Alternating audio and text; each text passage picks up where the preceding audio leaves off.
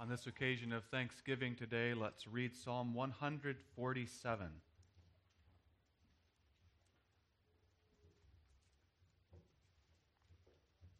Psalm 147.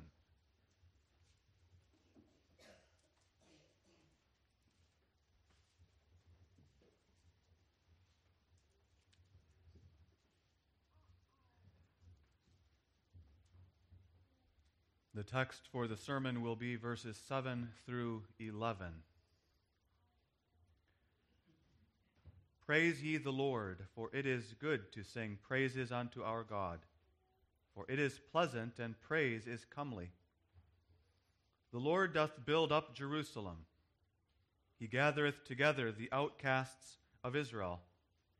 He healeth the broken in heart, and bindeth up their wounds. He telleth the number of the stars, he calleth them all by their names. Great is our Lord, and of great power. His understanding is infinite.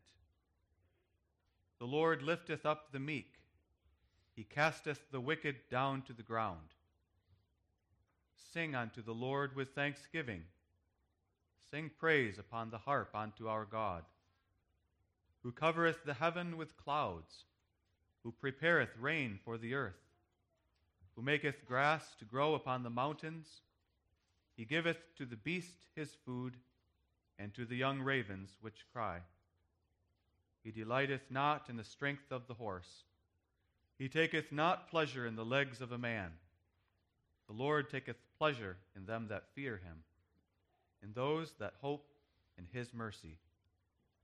Praise the Lord, O Jerusalem. Praise thy God, O Zion, for he hath strengthened the bars of thy gates. He hath blessed thy children within thee. He maketh peace in thy borders, and filleth thee with the finest of the wheat. He sendeth forth his commandment upon earth, his word runneth very swiftly. He giveth snow like wool, he scattereth the hoarfrost like ashes. He casteth forth his ice like morsels. Who can stand before his cold? He sendeth out his word and melteth them. He causeth his wind to blow, and the waters flow. He showeth his word unto Jacob, his statutes and his judgments unto Israel. He hath not dealt so with any nation, and as for his judgments, they have not known them. Praise ye the Lord. Let's consider together verses 7 through 11 this morning, where the psalmist exhorts us Sing unto the Lord with thanksgiving, sing praise upon the harp unto our God, who covereth the heaven with clouds, who prepareth rain for the earth, who maketh grass to grow upon the mountains he giveth to the beast his food, and to the young ravens which cry. He delighteth not in the strength of the horse. He taketh not pleasure in the legs of a man. The Lord taketh pleasure in them that fear him, in those that hope in his mercy.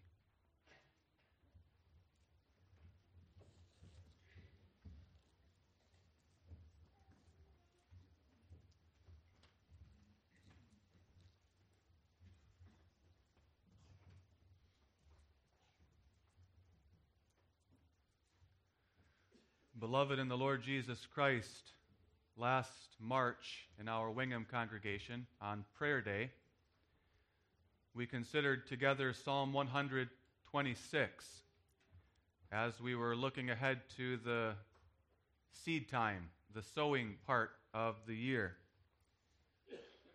And we heard in Psalm 126 about the sower who goes forth bearing precious seed and weeping as he carries that seed out into the field and as he casts that seed out into the field. Weeping because he knows as he casts forth that seed that it's vulnerable, that there are many, many ways in which that seed could perish in the field, so that there would be no harvest. And so the psalmist pictures him weeping as he casts forth his seed out into the field. We sing of that in Psalter number 357, which for me, having grown up in a farming family, was a well known Psalter number. The sower bearing precious seed may weep as in his toil he grieves, but he shall come again with joy in harvest time with golden sheaves. But now the sowing season has passed. The seed has been sown. The crops have grown in the field. The Lord has sent the rain and the sunshine again. The crops have come to fruition. It's the autumn season. It is November, and the harvest has come. And perhaps the harvest is already completed here in these parts. And so a day of thanksgiving is in order. We gather together today to give thanks to God for the ingathering of the harvest and to acknowledge his goodness. As in Psalm 65, the psalmist writes, Thou crownest the year with thy goodness, and thy paths drop fatness. They drop upon the pastures of the wilderness, and the little hills rejoice on every side. The pastures are clothed with flocks, the valleys also are covered over with corn. They shout for joy they also sing. But now we turn our attention to Psalm 147 this morning. And we notice that the psalmist exhorts us to sing unto the Lord with thanksgiving. This particular psalmist may very well have been among the outcasts that he mentions in verse 2 when he says, The Lord doth build up Jerusalem, he gathereth together the outcasts of Israel. He may have been one of those outcasts, one of those captives who had lived in Babylon, but whom the Lord had gathered together out of Babylon and through the decree of King Cyrus of Persia had brought back to the land of promise so that they were able again to build Jerusalem, to build the temple, to build the walls, to build their houses, to rebuild their life. And the psalmist speaks of that, those glorious restoring mercies of the Lord, rebuilding them after a time of chastening and captivity. And he rejoices in the fact that God had sent once again the rain, the precious rain, to water the fields and the valleys and the hills, and to give grass and grain to man and beast we too have felt like the psalmist, like the outcasts of Israel. For we too have gone through a time as a congregation and as a denomination, a time of chastening, a time in which God's hand has been heavy upon us, a time in which God has sent painful things upon us in wave after wave after wave. But the psalmist calls us to sing with thanksgiving. And the psalmist points out that God is a God who restores and a God who rebuilds, so that we have reason to give thanks. Notice what this returned captive writes about the Lord's mercies in verse 3 He healeth the broken in heart, He bindeth up their wounds, He telleth the number of the stars. He calleth them all by their names. Great is our Lord, and of great power. His understanding is infinite. The Lord lifteth up the meek, he casteth the wicked down to the ground. Sing unto the Lord with thanksgiving. Sing praise upon the harp unto our God. And in verse 13, he hath strengthened the bars of thy gates. Imagine the rebuilt city of Jerusalem and the bars and the gates strong again. He hath blessed thy children within thee. He maketh peace in thy borders, and filleth thee with the finest of the wheat. The Lord is good. His mercy is everlasting. His truth endureth to all generations. So sing unto the Lord with thanksgiving. We take that as our theme this morning. Sing unto God with thanksgiving. Let's notice, first of all, the rain God prepares for the earth. The rain God prepares for the earth. Secondly, the delight God has in us who fear Him. His delight in us who fear Him. And finally, the calling we have to give Him thanks. The psalmist exhorts us in our text Sing unto the Lord with thanksgiving Sing praise upon the harp unto our God for his marvelous providential care over us, as evidenced in the psalm, in the text, and throughout all of the scriptures, as well as in our personal experience. The psalmist calls us to sing with thanksgiving, particularly with regard to the rain showers that God had prepared for the land of promise the psalmist acknowledges that God has taken care of the land, the land of Canaan, the land of promise, to which he brought them back to dwell. Now, the land of Canaan was a land of hills and valleys, a land of mountains, a land with very few lakes and very few rivers and streams. It was a land that was utterly dependent upon the early and the latter rains.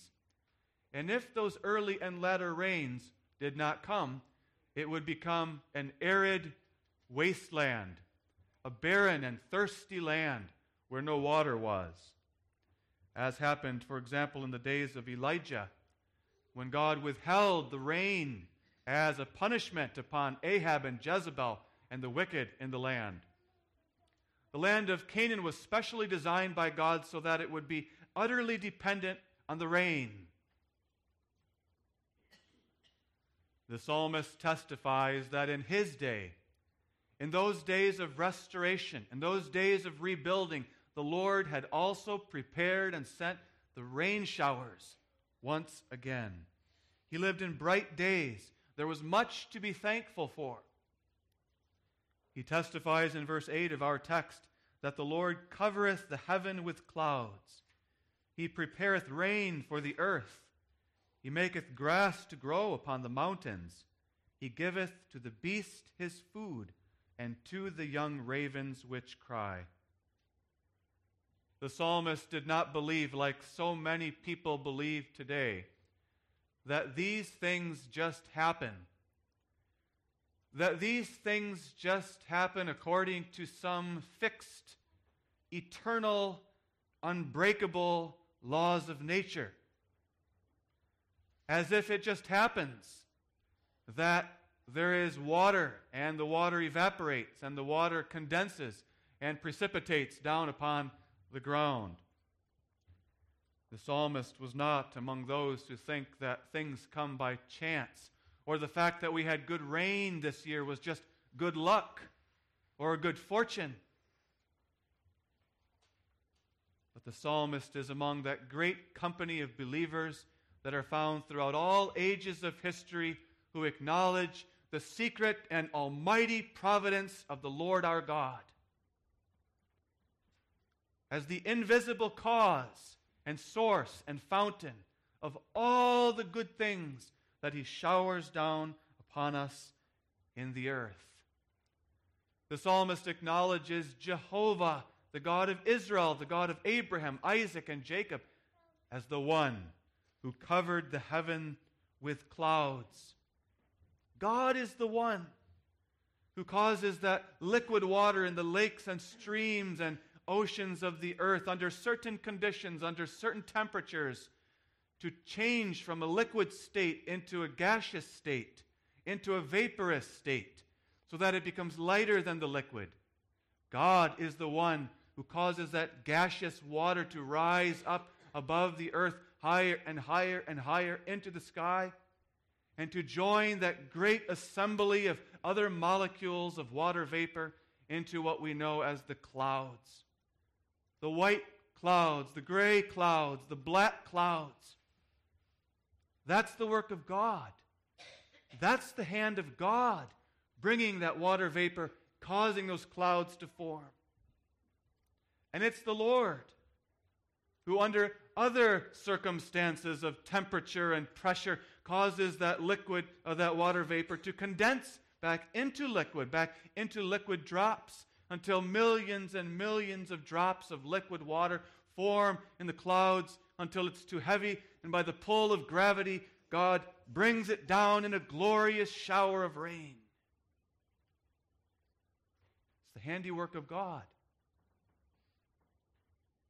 It's the Lord, according to the psalmist, who causes that rain to strike the earth, to soak into the ground, onto the hills and the valleys and the fields, to go down into the soil and to be sucked up and absorbed by the roots of the grass and the bushes and the trees up into the trunks, into the leaves, to give drink unto the grass and the grain, the barley and the wheat, the trees bearing their fruit.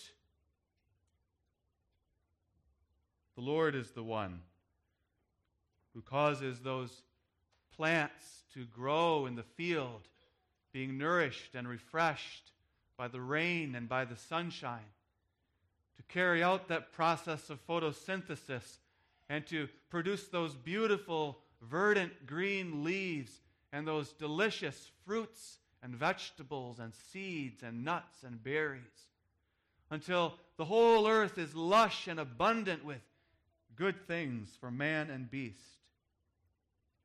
The Lord is the one, according to the psalmist, who opens up his hand to the beasts, verse 9, and gives to the beast his food, which includes the herbivores and the omnivores and the carnivores that roam throughout the fields and forests the Lord opens up his hand to them.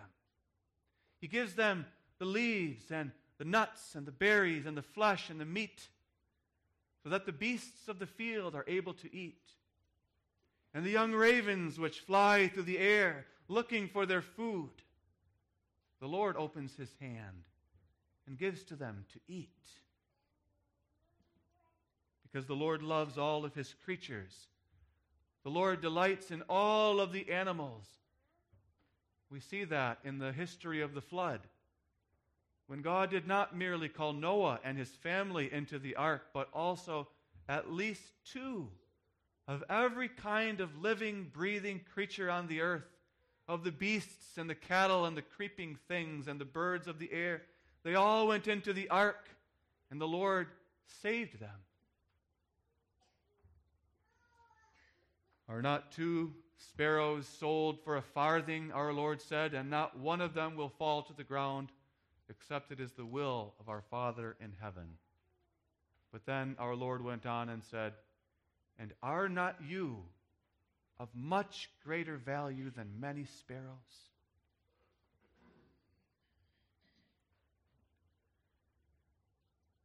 The real reason for thanksgiving, of which the psalmist writes in our psalm, is not only that God beautifully and marvelously cares for the whole of his creation, but also and especially that he wonderfully cares for his own people. In his great faithfulness and love, as a tender father, he provides us with all our needs. Verse 13 He hath strengthened the bars of thy gates, he hath blessed thy children within thee. He maketh peace in thy borders, and filleth thee with the finest of the wheat. When he lavishes our tables with meat and bread, with wine and oil and all manner of good things.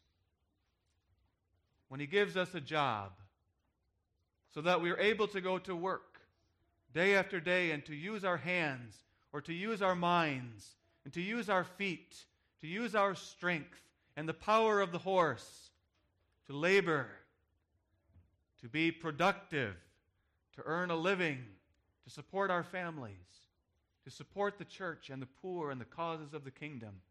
The Lord is the one who gives us all those good gifts and all those blessings.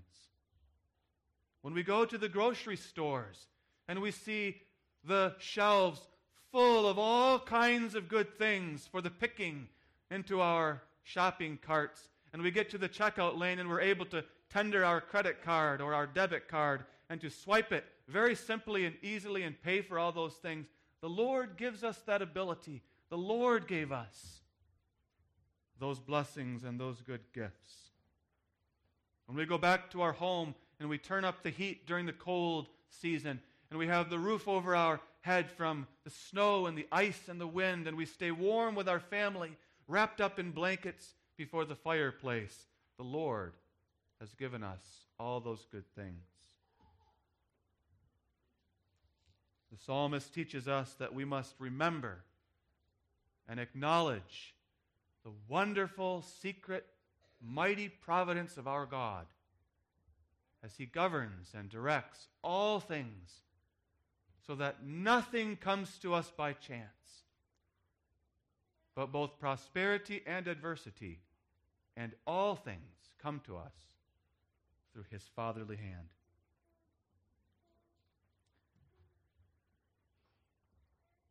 But the psalmist, when he looked at those beautiful showers of rain coming down to the earth, when he saw the rain pouring down upon his face and the earth drinking up those showers, he saw it as a token of God's everlasting covenant mercies, his saving, redemptive promises and mercies toward his people Israel. He saw it as a token of all the things God had done and promised to do for his people. We must remember that the psalmist, together with the children of Israel at that time, had gone through a time of grievous chastening. God had chosen them to be his special and holy people in the midst of the world, but they had forsaken him. They had turned to other gods and served those gods, and they had not listened to the word of the Lord. So he sent them into captivity in Babylon. For 70 years, they toiled under the hand of their captors. They wept tears by the rivers of Babylon. But then the Lord remembered them. The Lord raised up Cyrus, king of Persia, to issue a decree that the Jews may return to the land of promise. They may return to Jerusalem and they may build again the temple and the walls and the buildings, and they may restore themselves to their homeland. So that the outcasts of Israel were gathered back by the Lord, back to Jerusalem, back to their inheritance. And through much adversity and through much opposition, they were able to build again the foundation of the temple and the walls of the temple. They were able to restore the worship of God the sacrifices, the burnt offerings, they were able to rebuild their homes, their lives, their fields, their vineyards, and the walls around Jerusalem. Because God strengthened the bars of their gates and made them strong again. And the Lord also gave to them and preserved in their hearts and minds the precious hope of the Messiah because God continued to preserve in their midst that little remnant of Jews in Jerusalem. He preserved in their midst the line of David.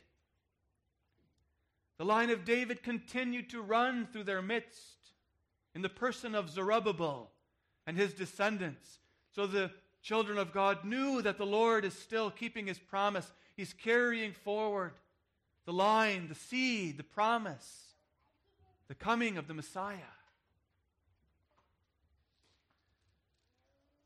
They were able to say, It is of the Lord's mercies that we are not consumed, because his compassions fail not. They are new every morning.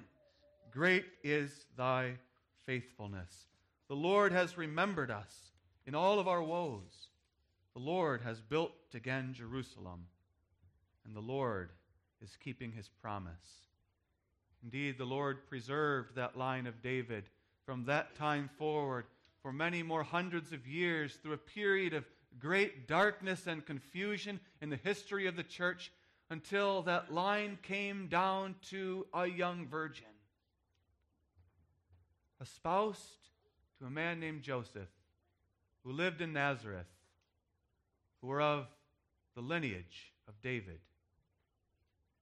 And through that young virgin, God Himself, through the power of the Holy Spirit, caused the long awaited Messiah to be conceived and born, who was none other than the Son of God in human flesh. And that long promised and long awaited Messiah lived his perfect life, perfectly obedient to the Father. He earned a perfect righteousness through his life and suffering and death until being hung on the cross, bearing our iniquities and bearing our sorrows and bearing our sins, he suffered under the burden not of chastening, but of the cursing, punishing wrath of God that we deserved for our sins. But he bore it up by the power of his Godhead until it was all finished, until it was all exhausted, until the justice of God was satisfied. And having finished his perfect work, having risen from the dead and ascended into heaven, he showered down the rain, the rain of the Holy Spirit upon his church and bestowed the riches and the bounties of salvation, of righteousness, peace, and joy through the Holy Ghost upon his church. So that the church received the hope the joy of everlasting salvation, not this temporary picture in the land of promise, but the heavenly land, the eternal promise, the eternal Canaan that is yet to come.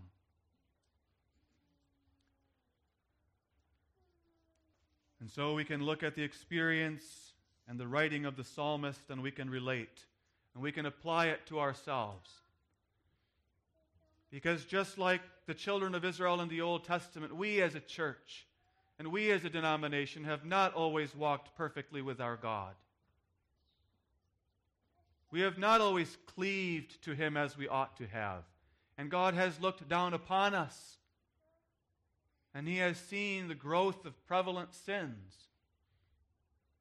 He has seen pride among us. He has seen haughtiness among us. He has seen worldliness among us. He has seen among us as a church and as a denomination that we loved the things of this world more than the things of God. We loved the pleasures and treasures of this life more than the treasures of the life to come that we became more fixed upon these things than on the treasures that are forevermore. That we started to make idols and to serve idols rather than trusting and delighting in the Lord our God alone. And many other prevalent sins. And so the Lord has given us a time of chastening, grievous, painful, chastening as a denomination. And it's touched every congregation as well. But like the psalmist, in the midst of it, and as we come out of it more and more, we see that the Lord has not forgotten us. But indeed, the Lord has chastened us in His love. He has chastened us because He loves us because of his mercy and because of his grace to do good to us, to correct us. When he sent the Israelites into captivity, the purpose was to destroy the, the wicked, but it was to strengthen, to purify, and to build up the righteous. And that's what God does and is doing among us as well. And so the very chastening of God is a blessing and a mercy of God that he showers upon us in his love. But as he showers that chastening upon us, humbling us, bringing us to repentance, bringing us to correction. He remembers us, He restores, He builds up again the walls of Zion. He strengthens the bars of our gates. He builds up again our homes and our families as we live in the midst of the land. And He preserves in our hearts the remembrance of what our Lord and Savior Jesus Christ has done for us. Because unlike the psalmist, we no longer stand in the Old Testament era of waiting and hoping and looking for the first coming of the Messiah who will bring salvation, but we live in the day of reality. And we look back. And we can always look back and remember with thanksgiving what our Lord Jesus Christ has done in shedding his precious blood on the cross. God commendeth his love toward us in that while we were yet sinners, Christ died for us. And as the Lord rebuilds and restores and heals our broken hearts and binds up our wounds, as he lifts up the meek and casts the wicked down to the ground, as he strengthens the bars of our gates and blesses our children within us and makes peace in our borders and fills us with the finest of the wheat, then we're able to sing what the psalmist in Psalm 126 sang. When the Lord turned again at the captivity of Zion, we were like them that dream. Then was our mouth filled with laughter, and our tongue with singing. Then said they among the heathen, The Lord hath done great things for them. The Lord hath done great things for us, whereof we are glad.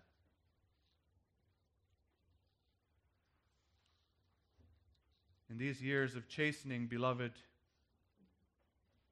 we are to give thanks for all of the blessings and riches that God bestows upon us, both of earthly and of spiritual blessings, and above all, spiritual in Christ. But we must also learn and grow spiritually in the lessons the Lord is teaching us. And one of those lessons is certainly what the psalmist writes in verse 10 and 11. He delighteth not in the strength of the horse. He taketh not pleasure in the legs of a man. The Lord taketh pleasure in them that fear him, in those that hope in his mercy.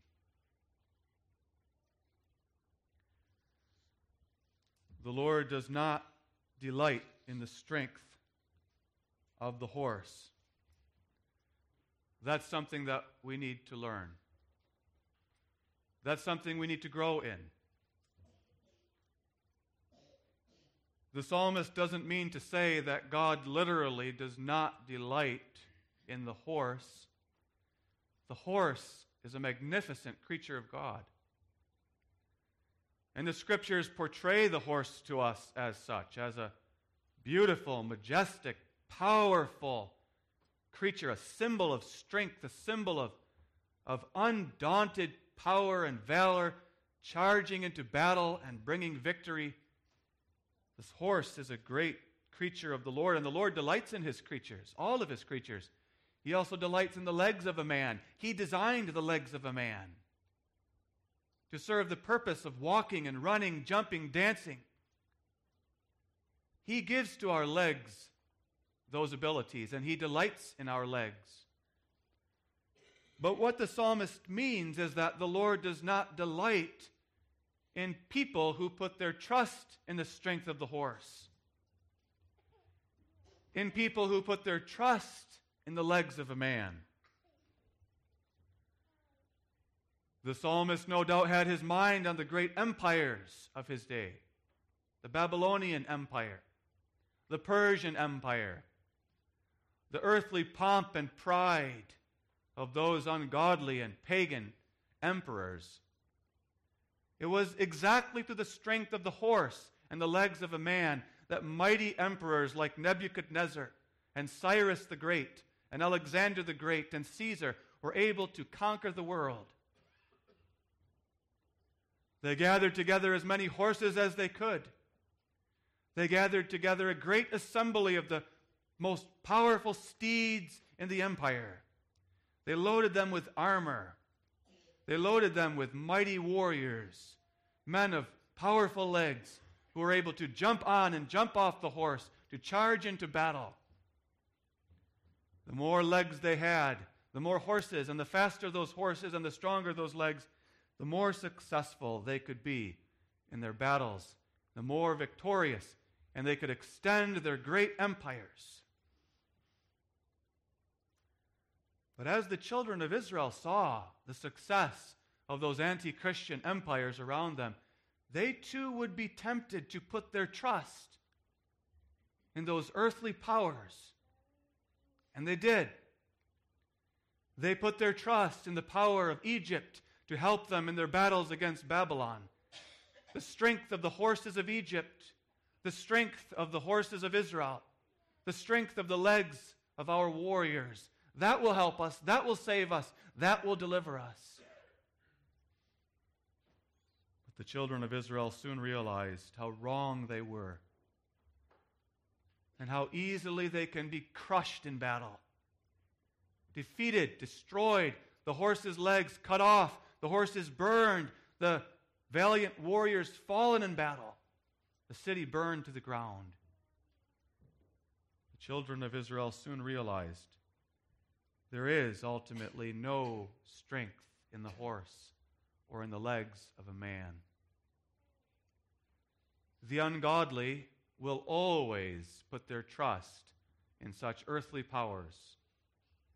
Imagine the Persians, after they have defeated an enemy, they gather together and have a great bonfire. And they dance and they shout and they sing as they drink their beer and their wine around their bonfire. And they give thanks to their gods. They give thanks to their horses. They give thanks to their legs. They give thanks to their emperor, but they don't give thanks to God. Those who put their trust in earthly powers and earthly pomp and pride do not have any thanksgiving for the Lord. The Lord takes no delight in that. He takes no pleasure in the legs of a man. And so that applies to us as well.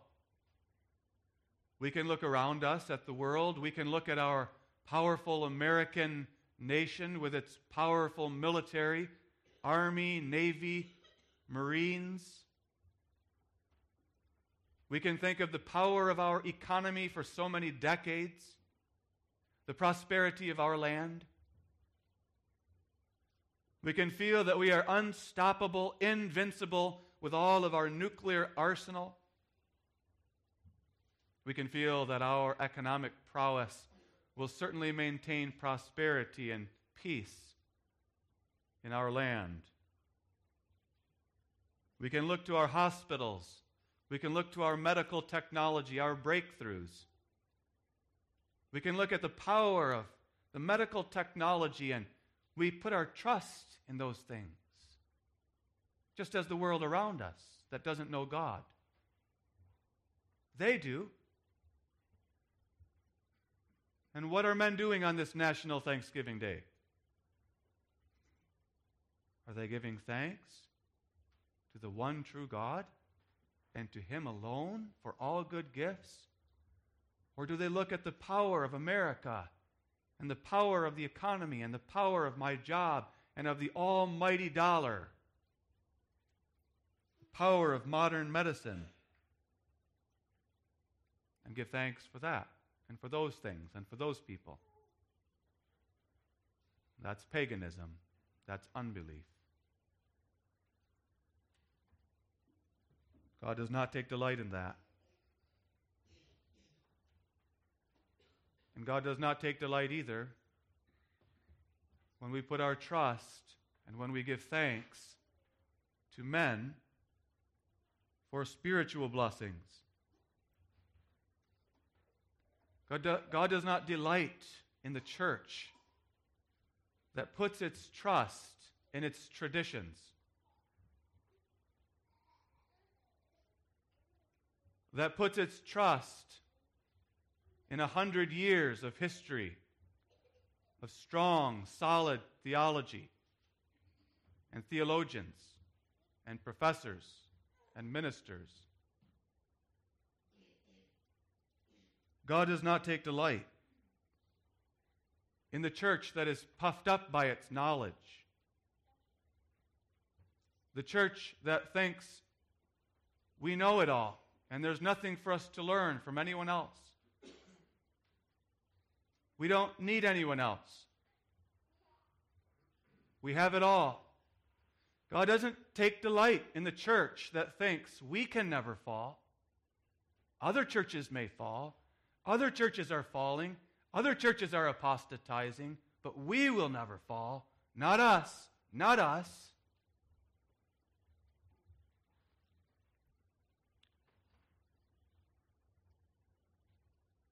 God does not take delight in the church that looks down its nose on everyone else. That's just taking delight and putting our trust in the strength of the horse in a different way, in the legs of a man. The Pharisees did that. The children of Abraham, the children of Abraham are we. We come from Abraham. Look at our lineage. Look at our heritage. Look at our tradition. Look at who we are. We're righteous. Of course, we are righteous. Of course, we're the people of God. We're the circumcised ones. We're better than all those others out there. Remember the thanksgiving prayer of the Pharisee? I thank thee. There's a thanksgiving prayer. I thank thee, O Lord, that I am not like other men.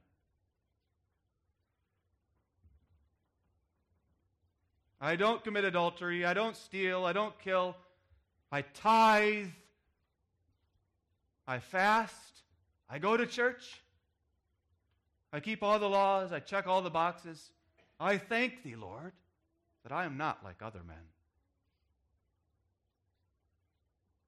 It's a false humility.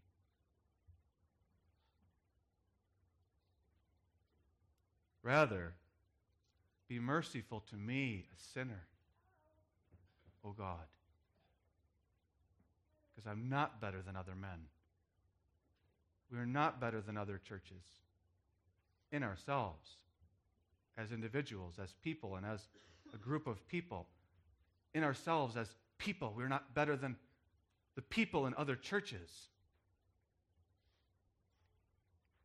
And that's not to deny that we have to look for the true church and we're bound to join the true church and duty bound to join ourselves to the church where the marks of the true church are most faithfully manifested as far as we can tell. We must. But then when we join that church and we maintain our membership in that church, we do so with humble gratitude. Humble gratitude. True humility. That's what the Lord delights in. Then on Thanksgiving Day, we don't pat ourselves on the back. The psalmist doesn't say, Sing unto yourselves with thanksgiving. Sing unto the Lord with thanksgiving. Because the Lord takes pleasure, verse 11, in them that fear him, in those that hope in his mercy. The Lord takes pleasure in those who recognize him as the creator and the ruler of the whole universe. Who, when they look at every good gift, whether it is the armed forces or the money in my bank account or the medical technology or the lavish bounties of food on our tables or the loaded pantries and the stocked shelves and the peace and the prosperity of our land, and sees all of that as the gifts of God, which He can give and take away as He pleases. He delights in those who fear Him, those who acknowledge Him in reverence and humbleness, and who recognize I don't deserve any of those things. And I ought never to think that I deserve them and I'm entitled to them and they're just going to continue and these things just happen according to natural processes and laws. But the soul who recognizes there's a living God and by the secret hand of his mighty providence, he, He sent the rain. He sent the sunshine. He nurtured the crops in the field. He preserves the cattle on a thousand hills. He, He is the one. He.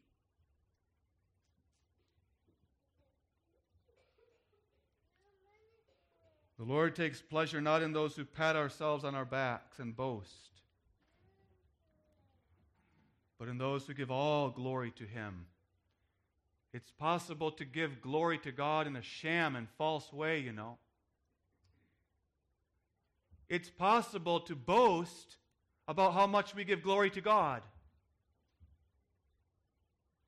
God hates that. He hates that boasting. He hates that pride. Give glory to God. Giving glory to God means that we humble ourselves. We truly recognize that we are dust. We are creatures. We are nothing. We're a tiny speck in a vast universe that God has created, and we're a sinful, sinful one, a sinful speck. And God is everything. God is everything. All glory, all honor, all praise I give to you, O Lord,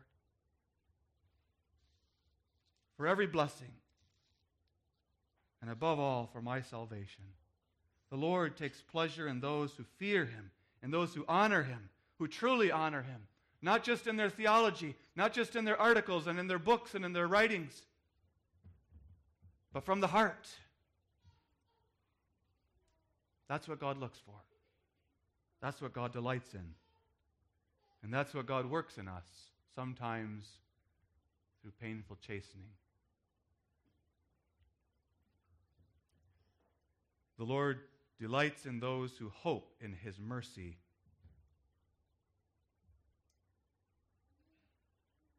What do you hope in?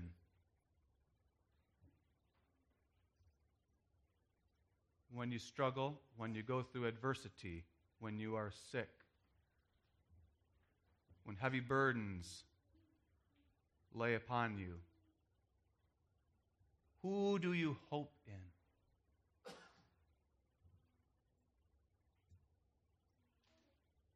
Do we go to the doctor? That's good. We should go to the doctor. Do we go to the pastor, to the elders, the deacons? That's good. We should. God has given them to us to help us. But do we hope in them? Do we say, You're my only hope?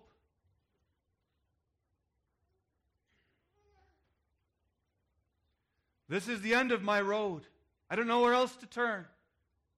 You're it. You're it. You have to help me. If you can't help me, no one can.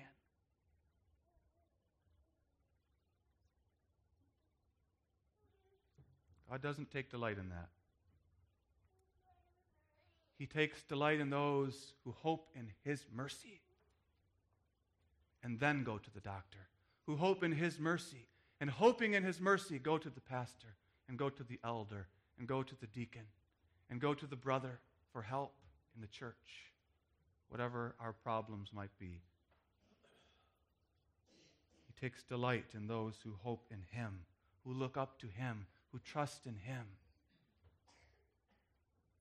who get up every morning and they open their Bible. And when they go through times of anguish and struggle and pain and confusion, they open their Bible first and they read in the Psalms, Oh God, lead me to the rock that is higher than I. You are my refuge and my strength. You are my shelter in distress. Deliver me, O God, deliver me.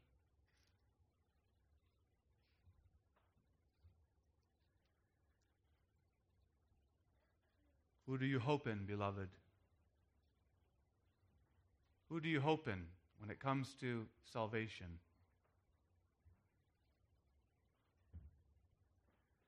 The hope of the psalmist was that God had preserved the line of David.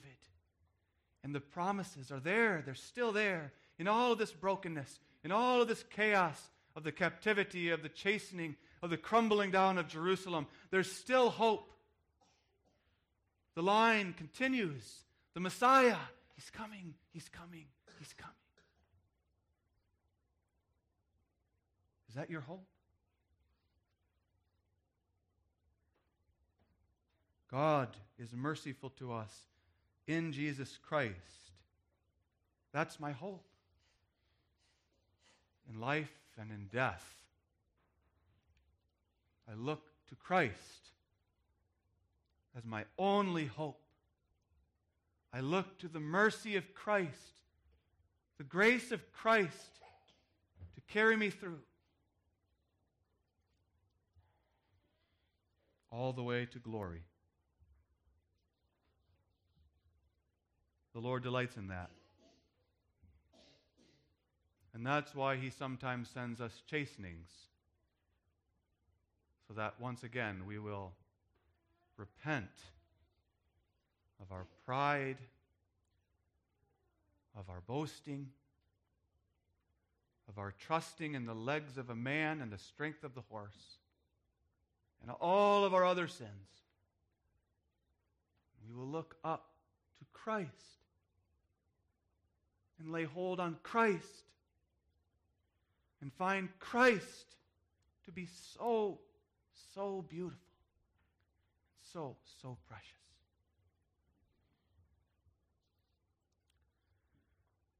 And so the psalmist comes to us with the exhortation Sing unto the Lord with thanksgiving. Sing praise upon the harp unto our God. The word for thanksgiving in the text, the Hebrew word, literally means throwing or casting. And I think the idea there is that you cast your hands up.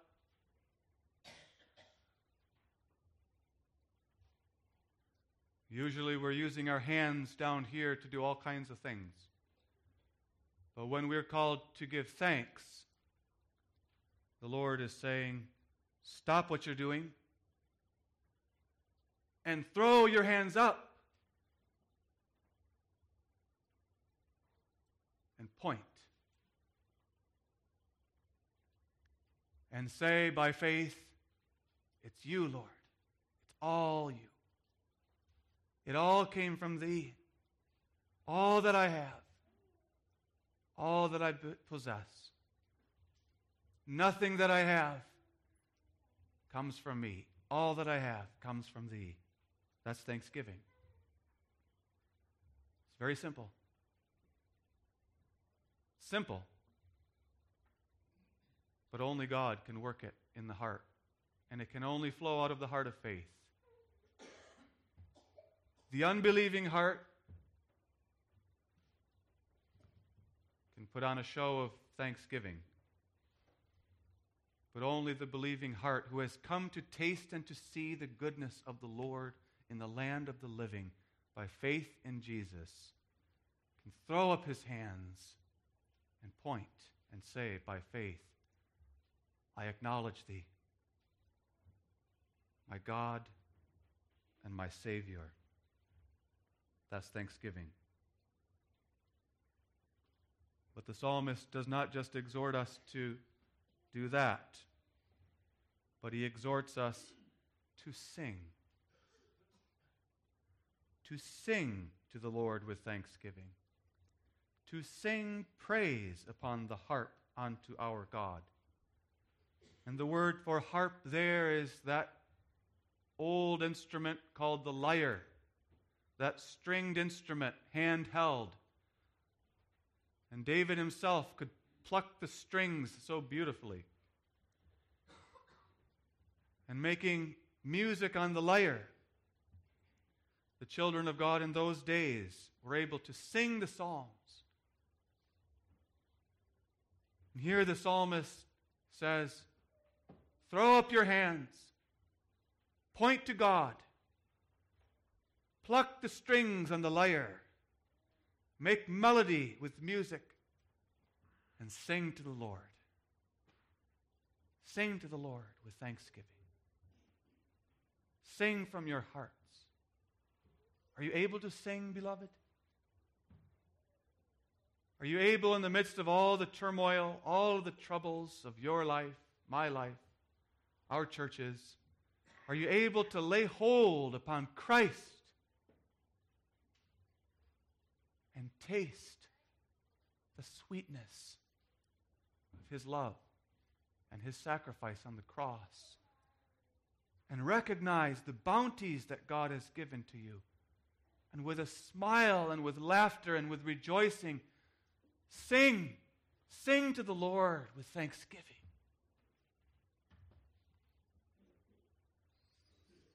That's what the psalmist exhorts us to do here. You are able to do that. You are. As a child of God, we don't always realize it. We often feel gloomy and dark and broken. But the preaching of the gospel says, you are able to sing to the Lord with thanksgiving. Lift up your voice, lift up your heart, lift up your hands to the Lord, and sing to him. Rejoice, rejoice, and be exceeding glad. As the angels sang to the shepherds outside of Bethlehem, Behold, we bring you glad tidings of great joy, which shall be to all people. For unto you is born today in the city of David a Savior, which is Christ the Lord. Rejoice and give glory to God in the highest. Sing and make melody in your heart to the Lord. For he builds up Jerusalem. He strengthens the bars of the gates. He sends the rain in glorious showers. He gives us all that we need for this life and the life to come. And he is our God. Amen. Our Father, we give thee thanks. We lift up our hands by faith, and we point to thee and we acknowledge thee today as our God. We acknowledge thee as the giver of all good and perfect gifts and the marvelous blessings of salvation.